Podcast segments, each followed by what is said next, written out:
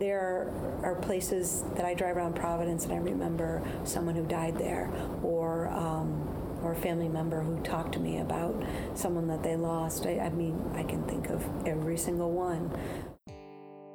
Welcome to Unearthed, a podcast brought to you by the WBRU News Team. And I'm your host, Ellie Morimoto. Picture a crime scene. Someone's been shot. The yellow tape is up, police lights color the street as cops and EMS workers surround the victim and in the middle of it all stands reporter Amanda Milkovits, notebook in hand.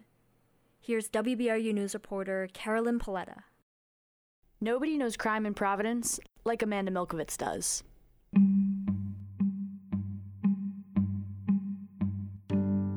She's been a crime reporter at the Providence Journal for 18 years.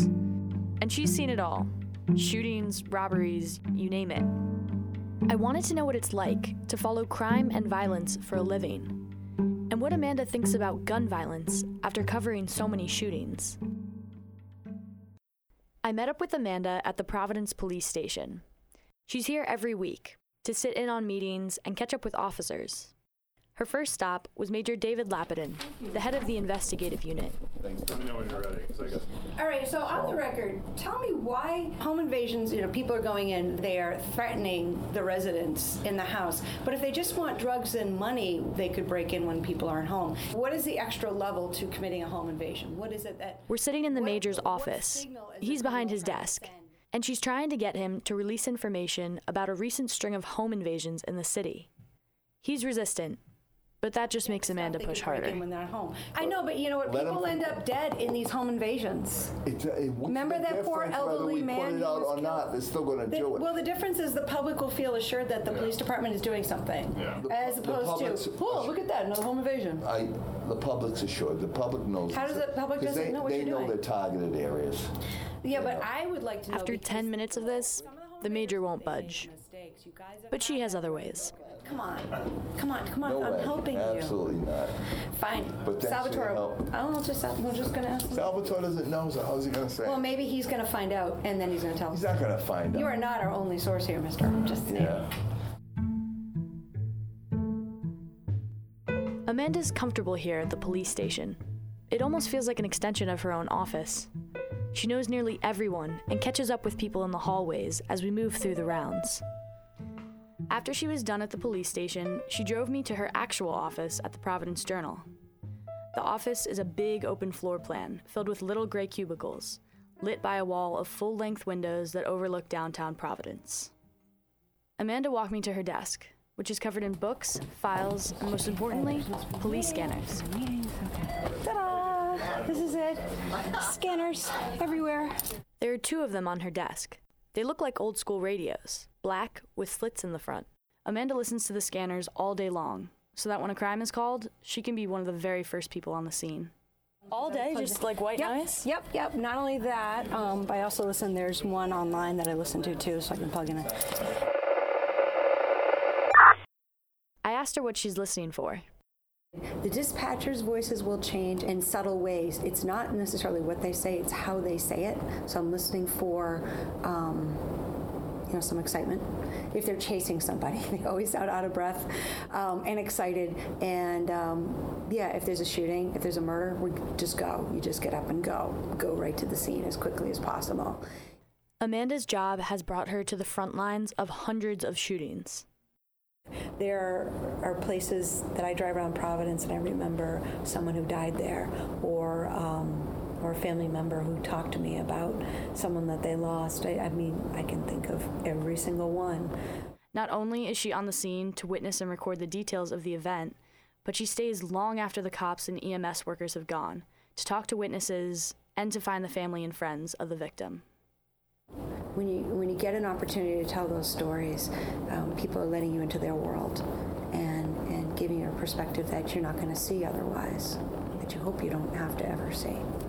Every shooting impacts her, but the ones that stay with her most are those involving children.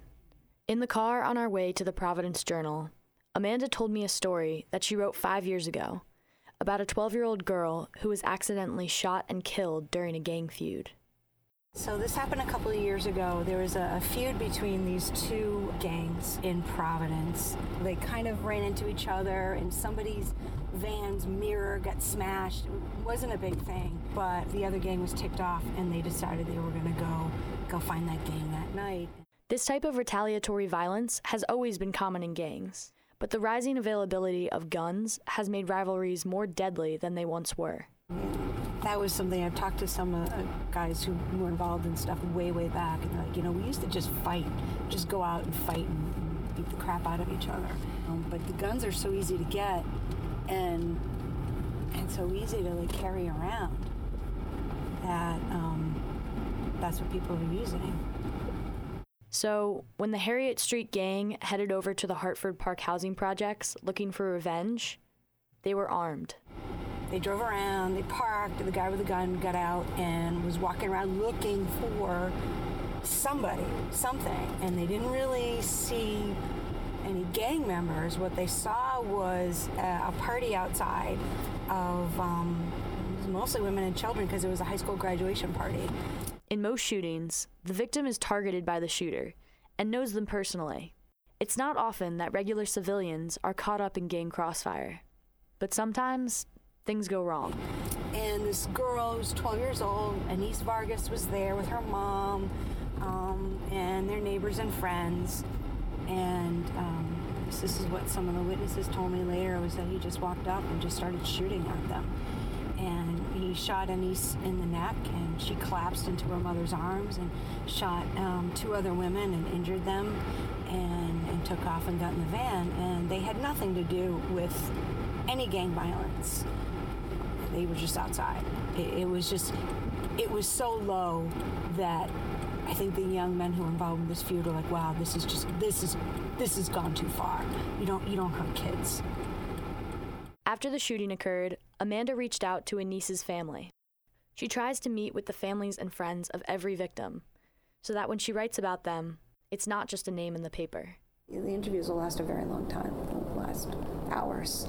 And um, because they need to tell somebody. And I'm I'm not a family member. I'm not a friend. I'm a complete stranger. I, you know, I'm kind of a blank, so they can say whatever it is that they need to say.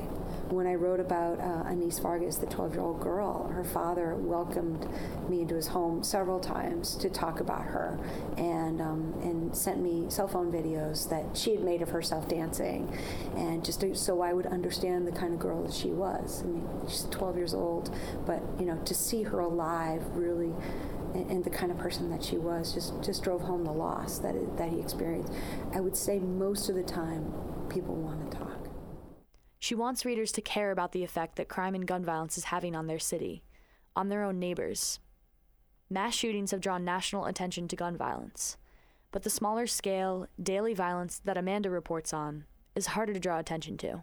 Sometimes you just don't care until it's it affects something close to you you can see yourself in those victims. And maybe that's why, you know, the mass shootings have been particularly effective and powerful for the general public because we can see ourselves in the Parkland kids or, um, you know, in the Capital Gazette newspaper, we could see ourselves in them.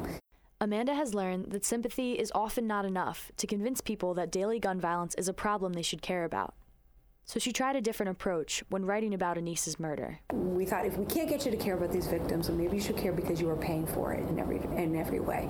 So this is what it cost for a homicide victim. This is what it costs society for someone who's been injured in a shooting.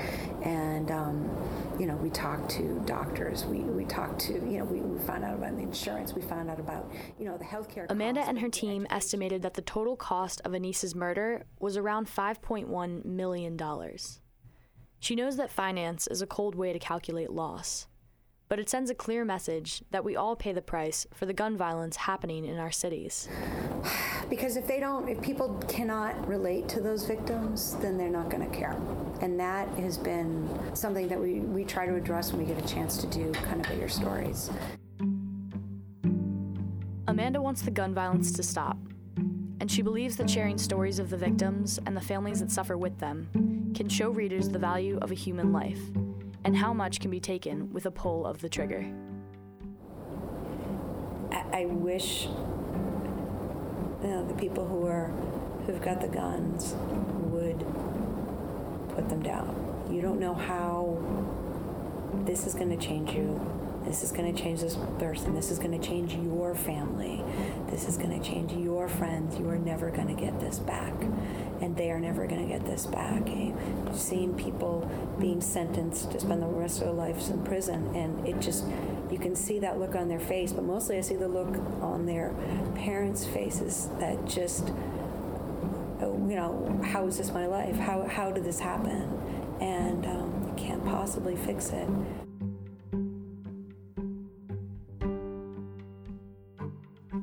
From WBRU News, I'm Carolyn Paletta. Thanks for listening.